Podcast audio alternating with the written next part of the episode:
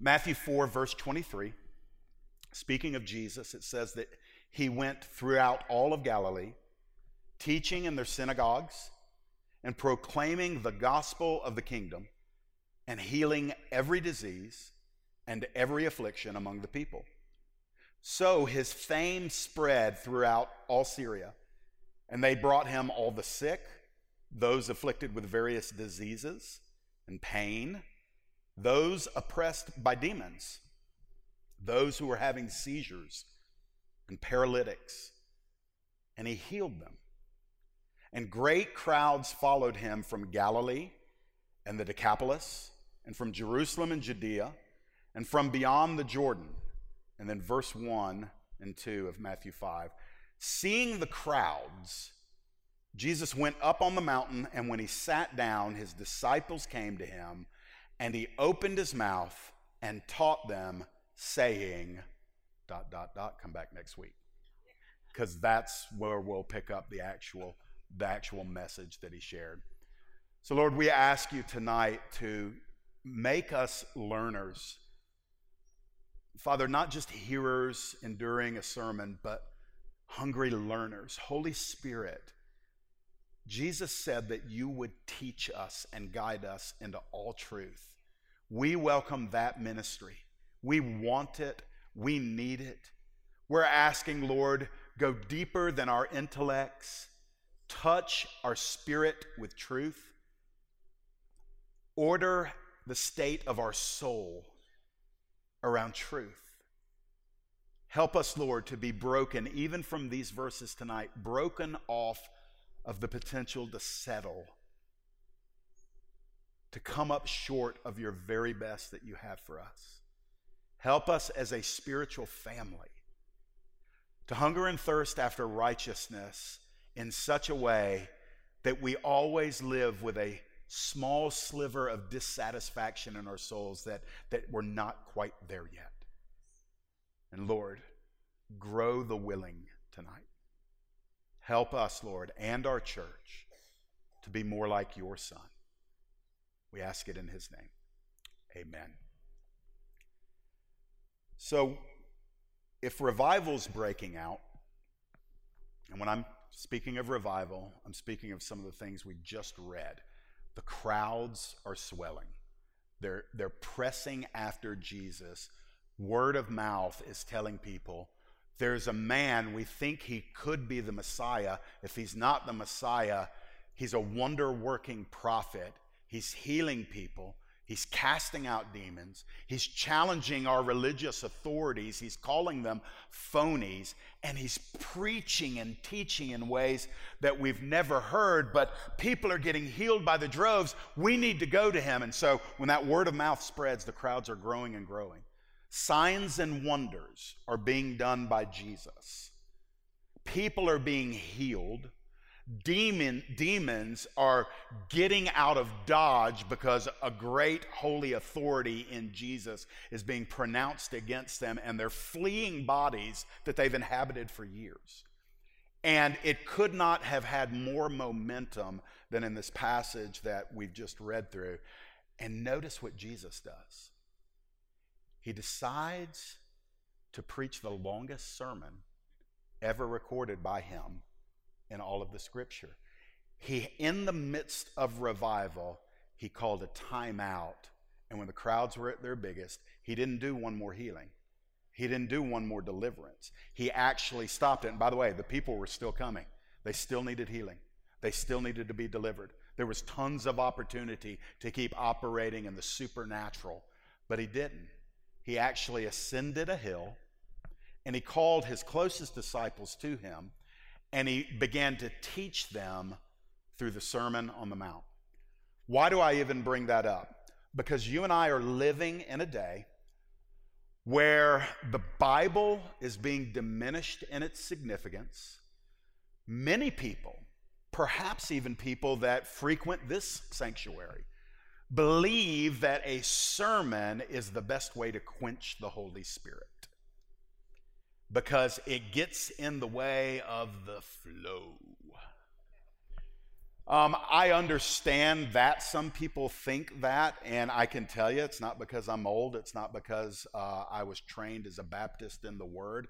It's because when I see what Jesus did, when I see what Paul did, when I read the commands, especially to leaders, pastors, and teachers, to keep the, the Bible central in what happens, it liberates me to say to those that might think we quench the spirit with our sermons, it liberates me to say, find you a new place to worship. Find you a new place to learn. There's plenty out there. But as for me and this house, we're going to stay in the Word. Now, I'm preaching to the choir tonight because typically in a midweek service, you guys kind of came for the word. You're probably, some of y'all are sitting there jonesing saying, Will you start preaching? You're, you're actually going to share. I, am going to. But, but what's amazing to me is that, that Jesus called a time out on the supernatural revival of swelling clouds, signs and wonders, miracles and healings so he could release the longest sermon. And by the way, it's the most transformational sermon, in my opinion, that's ever been preached on earth. And so we're going to take our time with it. And I want to I want to go ahead and get back into Matthew 4 into verse 23. And let's just watch what he does. Let's watch how Jesus ministers. And let's let's be daring tonight and, and see if how he ministers is like how we minister or this church ministers or most churches minister. So there's room for conviction tonight and growth. So let's get there. So when Jesus starts, he wants to prepare the people. This is verse 23. Jesus prepares the people in four different ways. First of all, by his going. Jesus gets his feet involved in ministry.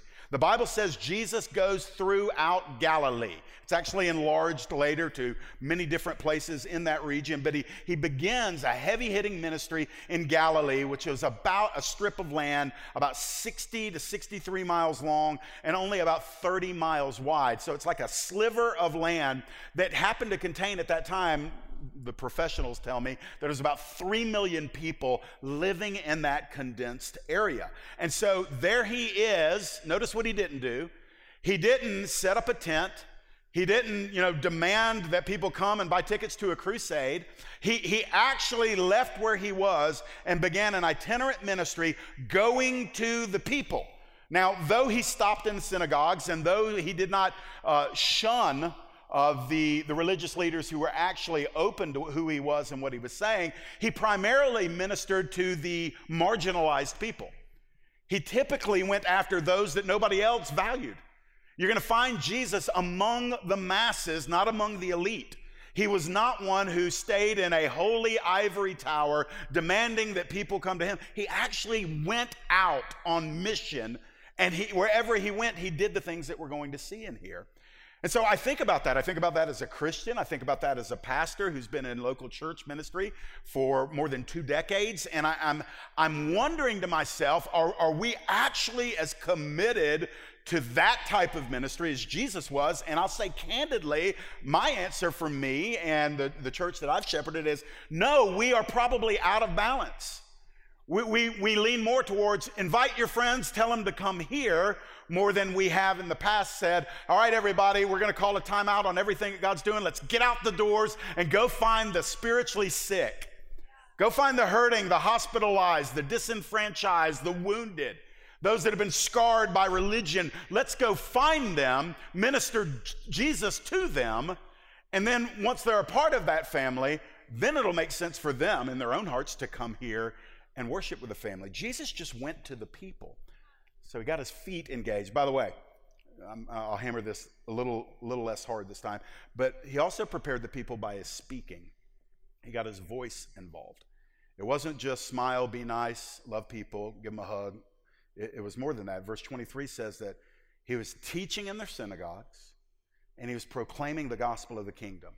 Now, forgive me for splitting hairs, but when you go verse by verse through a passage of Scripture, you're going to have some hairs to split. And so I want to make sure that we understand there's two aspects to Jesus' speaking ministry. The Bible says he would teach in their synagogue. So there were many synagogues that were now the places of local worship for the uh, Jewish people and instruction. They would pray, they would sing, they would um, uh, unfurl the scrolls and read out of the Hebrew Bible. And oftentimes, a visiting rabbi would come and he would be asked as a guest, Would you please uh, teach on the scriptures?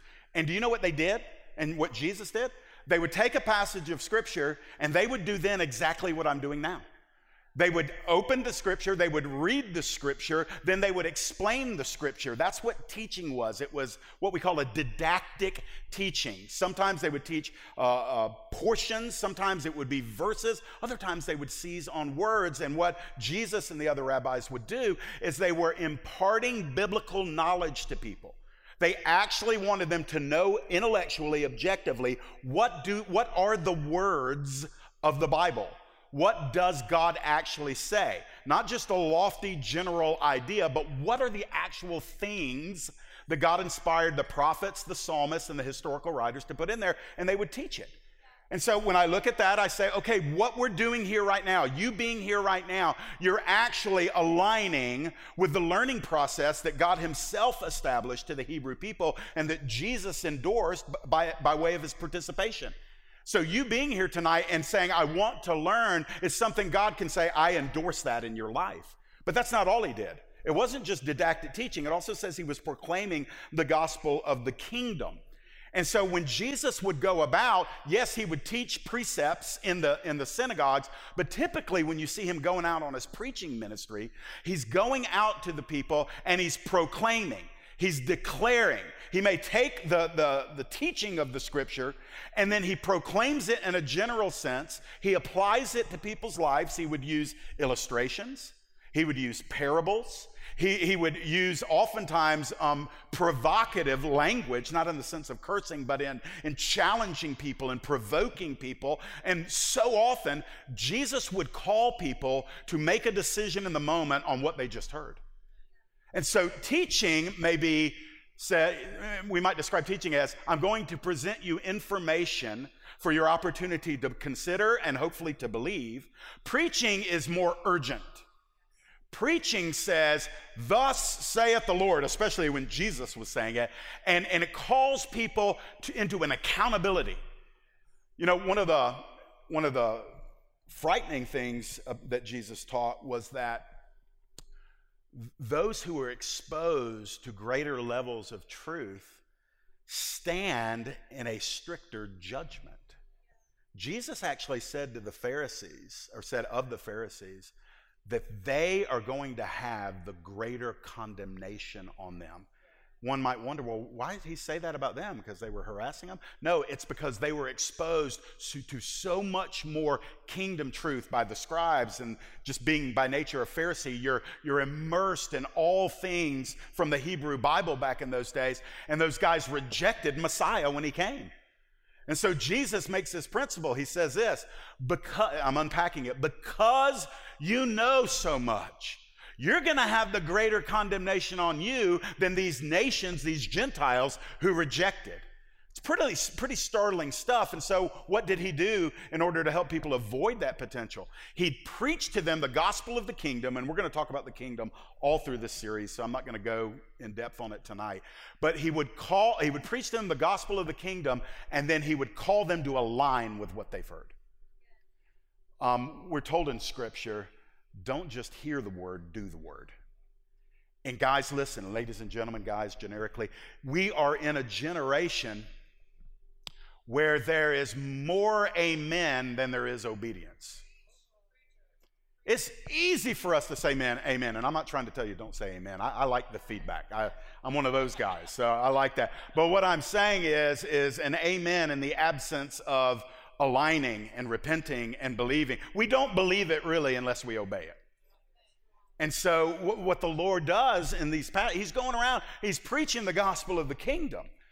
And so I asked myself, okay, yes, you're in a, you're in a spiritual family here where the teaching and the preaching uh, and the calls to repentance and the calls to action and the calls to decision, I think we're doing well on that, but that's not where he stops. So I'm going to get reconvicted here in the end of verse 23 because he went by his feet and his voice was involved and his hands were involved. What am I talking about? That he prepares the people for the sermon through his healing. I mean, let's just let the Bible speak. He's healing every disease and every affliction. Now, it's real easy for a lot of us to say, well, yeah, he's Jesus, he's God, he's doing that. But that's not all that the Bible says about healing. Did you know that Jesus commands us to go and heal? That's inconvenient, isn't it?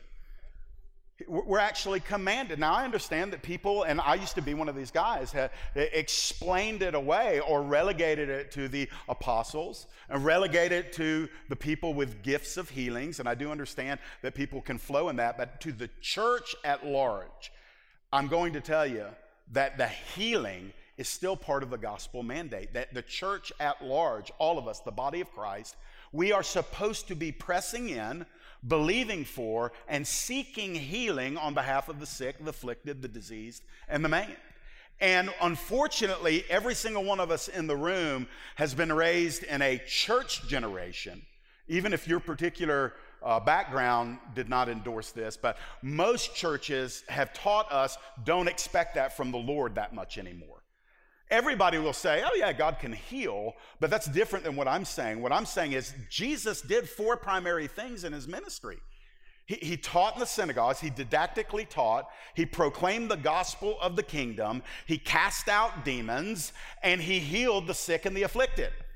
And you can have a successful ministry today and do none of those things. And so when I'm looking at what my Lord did and when I'm looking at the, what the first century church did in the book of Acts, and yes, the apostles and the prophets, but then you get to 1 Corinthians 12, 13, and 14, and you see that Paul's endorsing healing gifts, prophetic gifts, gifts of tongues, gifts of faith, uh, words of knowledge, words of wisdom, all of these supernatural gifts. Paul's talking not to apostles and prophets, he's talking to the Christians. And so when I'm, when I'm seeing Jesus operate in this, I, am just going to tell you, I get deeply convicted. Um, I, my story is not most important. I don't need to make it central here, but I'm gonna, I, if I'm going to be transparent, if, if there's one area in my life which the enemy loves to harness and harass me about, it is the lack of breakthrough I see on, see on healings. I have prayed for more than I can ever count, and I've seen two healings in my life that I know were verifiable healings. Only two. And I'm a guy who actually believes in this, prays for this, fasts over this, acts in obedience towards it, and see very little breakthrough. Now, there are people in the room who see incredible breakthrough on that. But I believe that when, when we are in the fullness of what God will release to the church, that it will not be surprising anymore when somebody gets healed. And friends, listen, let's contend for that in prayer.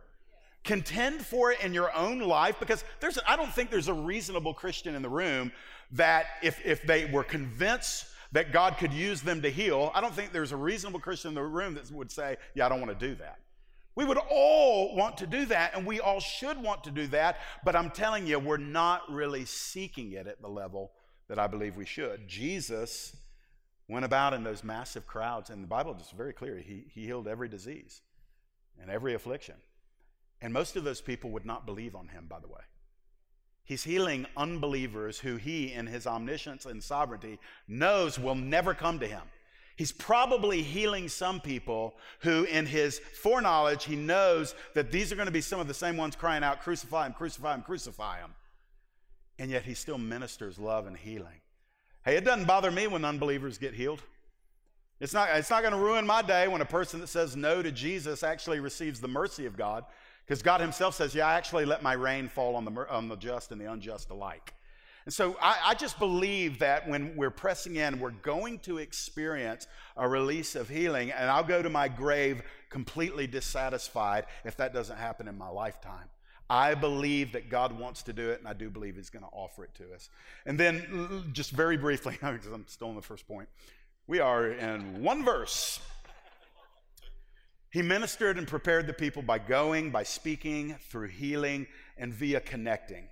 And this just reminds me very simply with these three words that Jesus' heart was involved. He was among the people.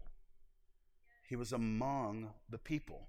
I know, I know we all know what that means, but um, it just speaks to me that the King of glory willingly, intentionally walked. And remember, he's holy God.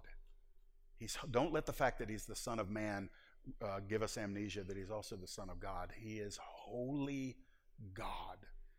And he, he is associating among the people with people that we've been taught in church to stay away from. the sexually immoral, the thieves, the covetous, the greedy, the drunks, prostitutes, at least one. Um, women in Jesus' day, there was some traditional writings by the rabbis that, I'll paraphrase here, that said, God, make me a dog before you make me a woman.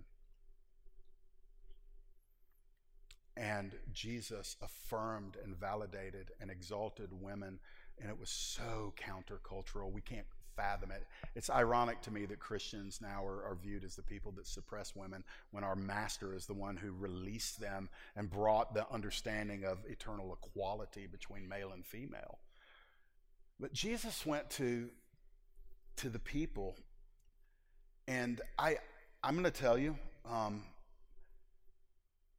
I'm, I'm praying. We have prophets in this house. We have apostolic leaders, office of the apostle. I'm not going there, but I'm, I'm just saying we have people with apostolic gifting in this house. We have teachers. We have pastors. We need more evangelists. We need people who can hold their breath, make it through an hour sermon, and then fly out the door to go find lost people. There are people that got equips and gifts. And listen, that's the heart of Jesus. Jesus loved to go after people. He said, well, Jeff, I, I don't have time. Well, where do you work? Who's in your neighborhood? Who's in your family? We, we don't need more time, we need better awareness. And so when I'm re- I'm only in one verse and I'm already feeling like I need to just repent and get on my face. I don't even sense condemnation. I sense, Lord, how did we collectively get to the place where we've, we've, we've migrated away from just something so simple as, as going to the people, teaching and preaching and, and healing and believing for healing and expecting healing and fasting for healing and contending for healing and, and just being among the people. So all of this is going on. Go down into verse 24 and 25. Eureka. We made it to in the next verse. Here we go. Jesus demonstrated supernatural power. This speaks for itself. This isn't hard to preach or hard to understand. It's, it's just plain as day. Notice what went before him. This was always out ahead of Jesus. The Bible says his fame spread throughout all Syria. Syria is just kind of refers to the land that's often called Palestine now, and, and it's, it includes Galilee and other parts. And so his, his fame is going. There's no social media. There's, there's no newspaper, there's no you know, official reporting. It's all word of mouth because Jesus has generated a supernatural movement that Israel had not seen in 400 years. John the Baptist was the first voice in four centuries, but prior to that, I mean, even with John, there's still, John didn't do a single recorded miracle. So when Jesus bursts on the scene and people are getting healed and delivered, and I mean, it's, it's just, it's gonzo. I mean, it's amazing. And so the, the roar of the masses begins to churn. And his fame, his name, begins to be spoken all throughout um, uh, Palestine and Syria. And so that goes before him. And look at what in verse 24, what flowed from him. The end of verse 24 just says this He healed them. Who did he heal? I want to know who he went after because I want to be like him.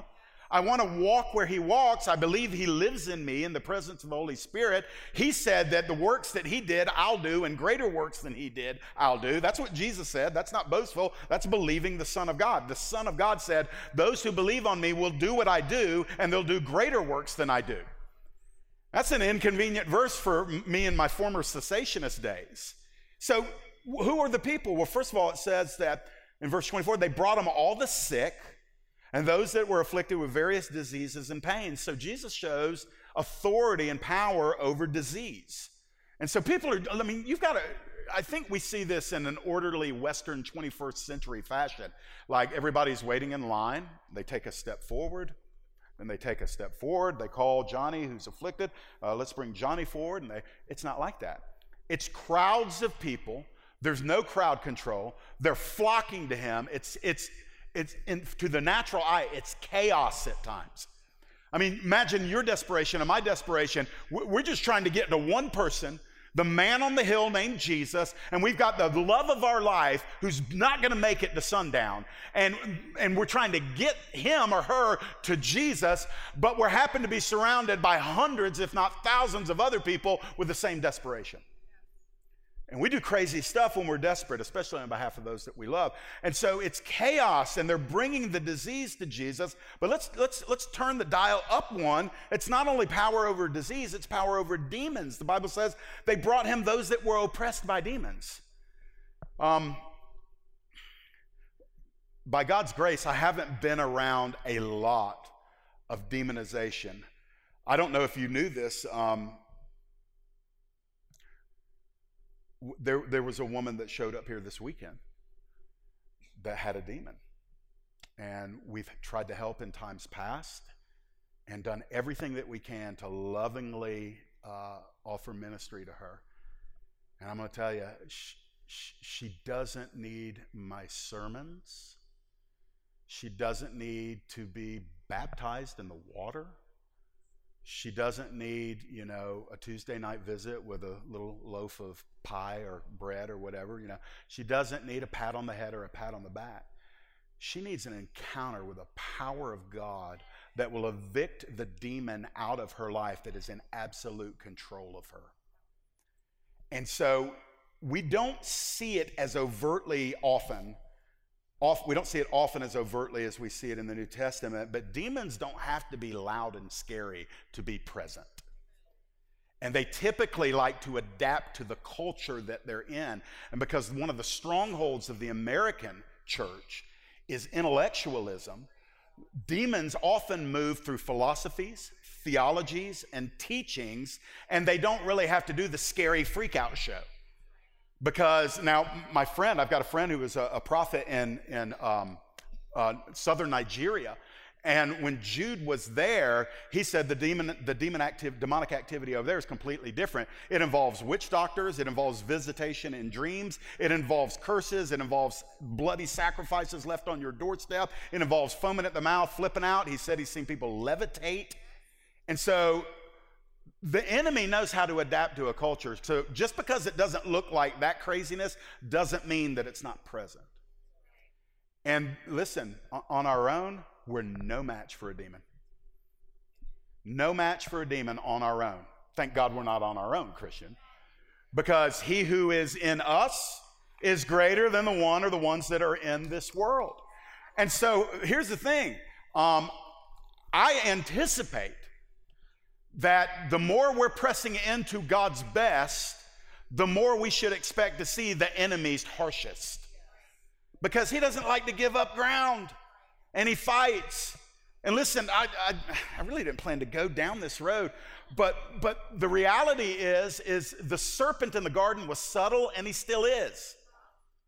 And we often open up doors in our lives to demonic philosophies and thoughts and activities and images and sounds and all of that stuff. And we've got, we have got to get holy, friends, and militant about preserving the tabernacle, the temple, and, and to say no entrance. Uh, Matthew Henry said centuries ago uh, Satan is the thief to whom we open the door. And so we have the ability, A, to prevent that activity in our life, but B, when it does touch something in our life, we have authority over it. That literally, the Bible says, submit yourself to God, A, resist the devil, B, and C, he will flee from you. Could you imagine? Wouldn't you like to send a demon to go get counseling? Because you have resisted him, you have frustrated him, you have fought him, you have pled the blood of Jesus against him. He's got no room to work in your life. And I'm telling you, we have the ability to do this, not only in our own lives, but on behalf of those in our lives that are afflicted. But we've got to learn how to recognize it for what it is. Jesus displayed power over demons, and people got set free. People that were in chains spiritually got set free in a moment of time because of the authority and the love and the power of Jesus Christ. Boom, the demon had to go. Power over disabilities, too. It's just connected to disease, but it's slightly different. It says in verse 24 those having seizures and paralytics. And so people with permanent disabilities were healed. Um, I'm just going to be honest. I think, I think we owe each other a debt of honesty. There, there are people that often, I think, ask valid questions of the church, especially those of us that believe in the power of God to do these things. They just like, we hear you. Uh, we don't believe in that stuff. And since you believe in it, can I ask one question? How come y'all don't do it? How come, how come, how come when it's a healing, it's always like a, a cramp in the side or a ringing ear or a migraine? How come it's not the, the quadriplegic? And my friends, listen, it takes no greater power of God to raise up a quadriplegic than it does to soothe a fever. The issue is not one that we can avoid. I'm troubled by this in my spirit. I'm not content to preach these things and then shrug at the fact that I'm not seeing these things. And I believe that if we can we can enter into a collective hunger and recognize that the absence of these things are potentially an affront to the glory of God in our generation. They're a dimmer switch on the glory of God, as at least as it's perceived, then we will come to a place where we're grieved and we're not willing to live with it uh, or without it anymore. Those having seizures, calm found their body. Their, their, their brain started firing like it should again because Jesus loved them and touched them and healed them. Paralytics took up their mat and walked. People with maimed, other places in the Gospels describe Jesus as doing creative miracles. Those that were maimed were restored, and the only way you can restore, uh, restore a maimed person is for that limb to grow back. That's our Lord. And I'm, I'm grieved and I'm saddened that we don't see it, but I do believe it. I, I, I, do believe it. If I didn't believe it, we would have been done with this. I wouldn't have preached this message. We'd just gone straight to the Word, straight to the Sermon on the Mount. Why bother with this stuff if God doesn't do it anymore? I'm telling you, the reason we don't see it is because we really don't believe He does it. We, we nod our head and we say amen to it. And by the way, I'm not indicting anybody in the room because some of you are about to stand up and say, I do believe in it. Will you move to the next point? The, the, the, the issue is that we collectively, as the body of Christ, we've just kind of awkwardly said, let's, let's not talk about that. And unbelievers are saying, yeah, you don't want to talk about it because you don't want to admit it's not real. And so we've got to get to that place where not only is it in our sermons, but it's displayed through our lives. All right, so let's go a little bit further. Verse 25, woohoo, two verses down. Look who came after him. What went before him was his, was his fame. What flowed from him was his healing. Who came after him? Great crowds followed him. From Galilee and the Decapolis, where there's 10 cities that were grouped together, it would be like the metro area. And from Jerusalem and Judea and from beyond the Jordan. And so when you think of great crowds, let me just give you this. It's not actually a verse, but I, I just want you to use your mind tonight. So, in a great crowd of people, hundreds, if not thousands of people. We know at times there were thousands, up to 15,000 or more that followed him. So let's just say thousands of people. Let me tell you who you've got in that crowd. And these are the people that are following Jesus. You've got some decent people. These people are curious. They're wondering about this one named Jesus. They're not overtly sinful. They're wanting some clarified answers about who Jesus truly is. Is he the Messiah? Is he our king? Is, is the kingdom coming?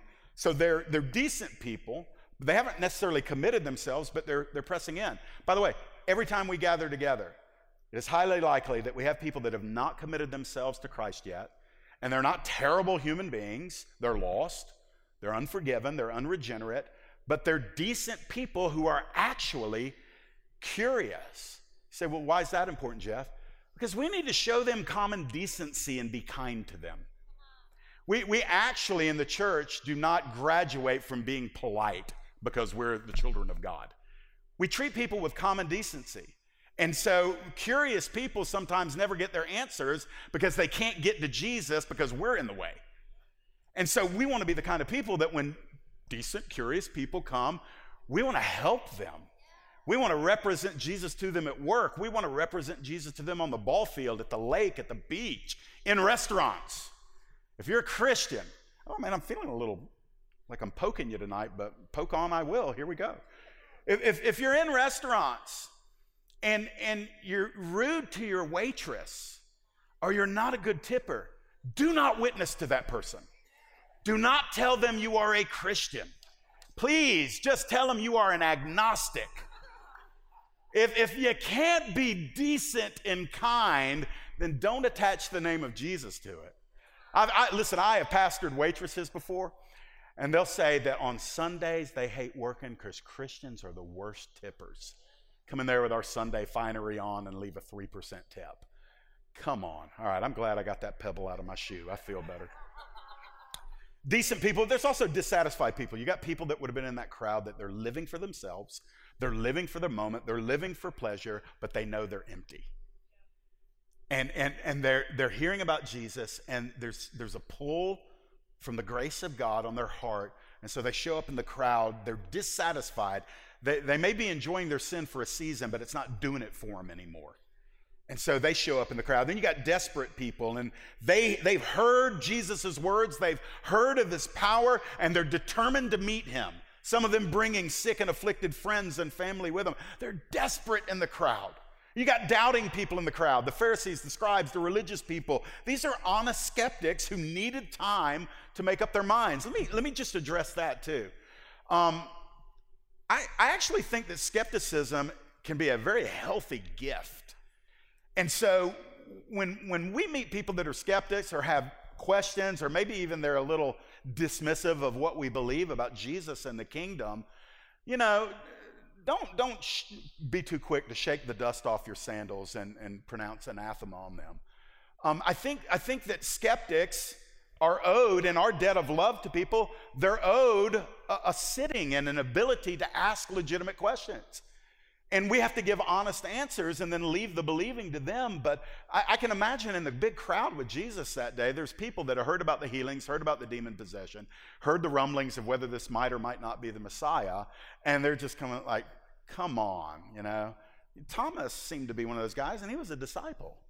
And he, was, he, he had a hard time just giving himself. If you're a skeptic, if you're a naturally kind of mm, show me state kind of person, what's the show me state? Missouri. Yeah, if it's a, is that hometown? Yeah, no, okay. I thought Kelly was hitting me up there. So the some people just they they really they need a little extra, and I, there's a place for you in the kingdom. There's a place for you. All I would say to you is keep asking the questions, but eventually you're going to have to settle for an answer that might be different than the one you, you began with. And so it's one thing to be skeptical and inquisitive, it's another thing to be obstinate and unbelieving. And so the reality is, is we, we got a great mix in this faith family. We got people from all sorts of different camps that the Lord has brought to this place, and we've all heard different nuances of things in the kingdom. And then you get a Yahoo like me up here preaching dogmatically about something, and you're saying, I don't know about that. No problem whatsoever. We, we are not leaders that can't be questioned. This is what I, I would say.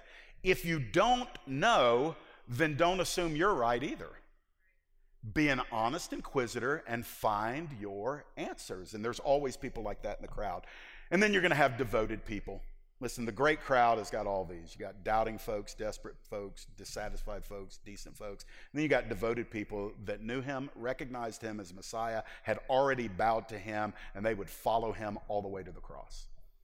And ultimately, that's our goal for every single one of us is to, to yeah, if we're in the crowd, that's one thing, but I want to be one of the devoted ones in the crowd. So we'll go down into chapter number five. You, you, will, you may get out early tonight. Glory to God. First two verses in chapter 5. So, as, as this is the scene, remember the scene massive amount of people thronging to Jesus. He's been ministering for a, quite a bit of time signs, wonders, healings, miracles, authority over the demonic, preaching and teaching. He's, he's just pouring his godhood out on people. He's just releasing himself. I am the Son of God. I am the Messiah. If you can't believe my words, don't forget the works. I'm just giving myself to you in any way that I can. And so, as that momentum is building, he, he blows the whistle, he calls a timeout, He climbs up a pretty high hill, takes the position of being able to speak to the people at a broader range. He calls his disciples, those that were traveling with him, up to him. And it says that he began to teach them. Let's just look at this. First of all, he chose the audience. Simple three words seeing the crowds. What that does to me is it, it, it defines a moment. It's not that Jesus was just aware there were crowds there. It, it, paints this picture that in the midst of everything that was going on, Jesus processing cognitively as the Son of Man, he actually used his brain. The Bible, you can wrestle with this one. Bible says that he grew in wisdom. I don't know how omniscience grows in wisdom, but that's what my Bible says. So Jesus actually submitted to learning processes as a child. He didn't pop out of the womb and say, Hello, everybody. He, he actually went through infanthood and nursing and whatever they did with diapers back in the day. He went through all of that. And so he grew. He learned how to read. He learned how to write. But as, as life progressed, clearly he operates in omniscience and he moves as God. And the Bible says he sees the crowd. And it's not just that he saw a bunch of people, he discerned what the Father was doing in the moment. Jesus said he never did anything except what the Father was doing. He said he only spoke what the Father was saying. So he's constantly in line. And the Father's looking at these crowds. And Jesus, in complete union with the Father, is looking on these crowds. And in essence, though it's not written there, he makes a decision now is the time to release this message. I, I love the timing of God. I'm, I say that only because I've learned to love it. Um, Let's just take a poll. Would anybody be willing to admit sometimes they believe God moves too slowly? Okay, there's three of us in here, and the rest of you are cowards. Amen. That's just us. God just does not uh, accelerate the flow to, to keep us comfortable. But his timing is always perfect. It really is always perfect, and it's never arbitrary. Jesus came in the fullness of time he was born of a virgin. There are descriptors all throughout both Old and New Testament that indicate a precision from God concerning when he acts in certain areas.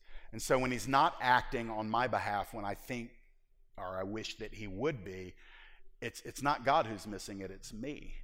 So he cultivates patience. But in this instance, nobody knew what was coming, but Jesus sees the crowd, so he knows exactly who's in the audience and he knows now is the time to preach what we would call the Sermon on the Mount.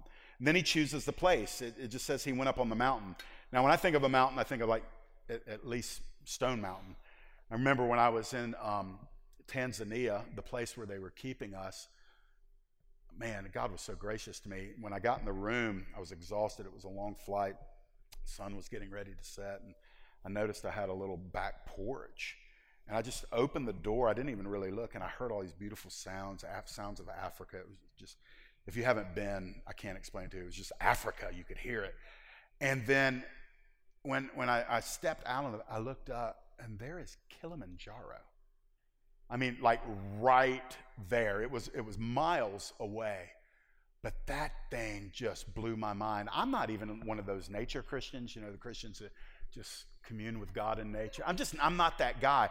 But I sat there on that back porch and I just looked at that thing and just stayed in awe of God. So that's what I think of when I think of a mountain, that or like Stone Mountain. But this was more than likely um, a tall hillside. Um, it was not so tall that the people were too distant to hear him, but it was tall enough to where clearly he, he elevated himself which would have displayed both intentionality and authority. And he, he, he sits down up there. When we preach, we stand. That's just Western Christianity. In Jesus' day, the preacher or the teacher would sit down. And so we, we see him choosing the moment, we see him choosing the place. And, and here's the moment right here that he chose in verses, the end of verse 1 and 2. And it says, When he sat down, his disciples came to him and he opened his mouth and he taught them, saying, and everything he said is what we're going to be studying for, for the rest of uh, the summer. The, uh, there are people that say, well, the Sermon on the Mount was only for the disciples because that's who he taught. And so it was just for them. I hate it when I hear people say that. Oh, well, the gifts of the Spirit, he was just talking to the church at Corinth. He's not talking. I was like, well, what about the church of Rome? Because he talks about the gifts of the Spirit there. And what about Ephesus? Because he talks about fivefold ministry there. So the reality is sometimes people who want to avoid accountability with a passage of Scripture will find a way to say that that doesn't apply to me. I just want to go ahead and tell you, I'm not even going to argue it. Everything we're about to go through in the Sermon Amount is binding on all of us. It's just, it's just God's word. So let's become people who are not looking for clever ways to get out of God's word. Um, it says that he did teach his disciples, but when you, when you get to the end of Matthew 5, it says all of the people were astounded at what he said. And I'm thinking about, like, dude, you've got a PhD in theology, and you couldn't read 15 more verses to find out he actually talked to the entire crowd that day and not just to the disciples. And so, what we're about to get into, and I'm done tonight, what we're about to get into is the teaching of God the Son about heart issues, how we are, how we, how we behave, but not in the sense of tisk, tisk, tisk, you're not behaving properly, but how, how do we and how should we and how can we interact with the world around us with the heart of Jesus? Do you know you, you can actually do that?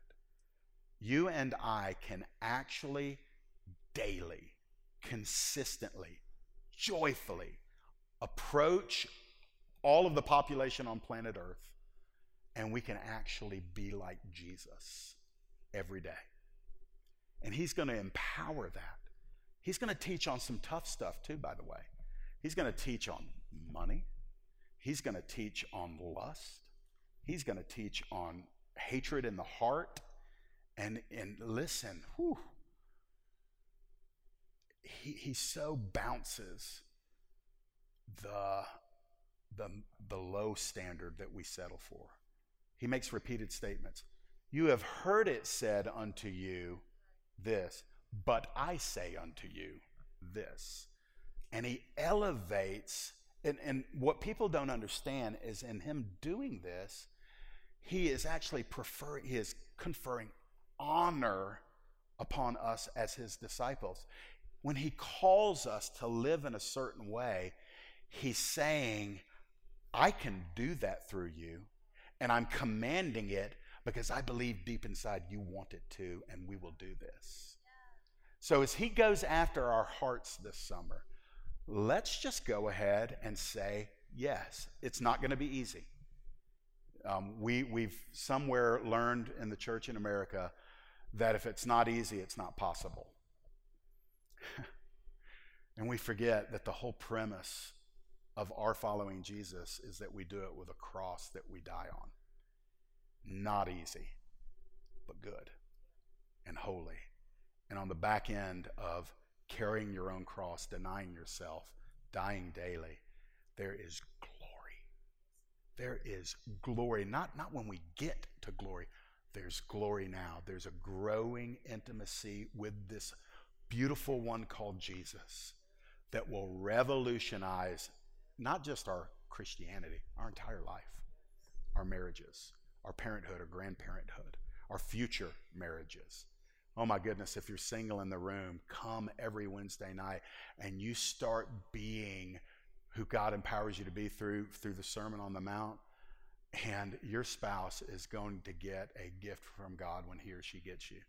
I wish I, I wish I had known in the early years of my marriage how to live these out. I so could have honored my wife better. I so could have done a better job in the early years with my kids. But I don't, I don't have a, a closed door on that opportunity, and neither do you. So let's stand up tonight.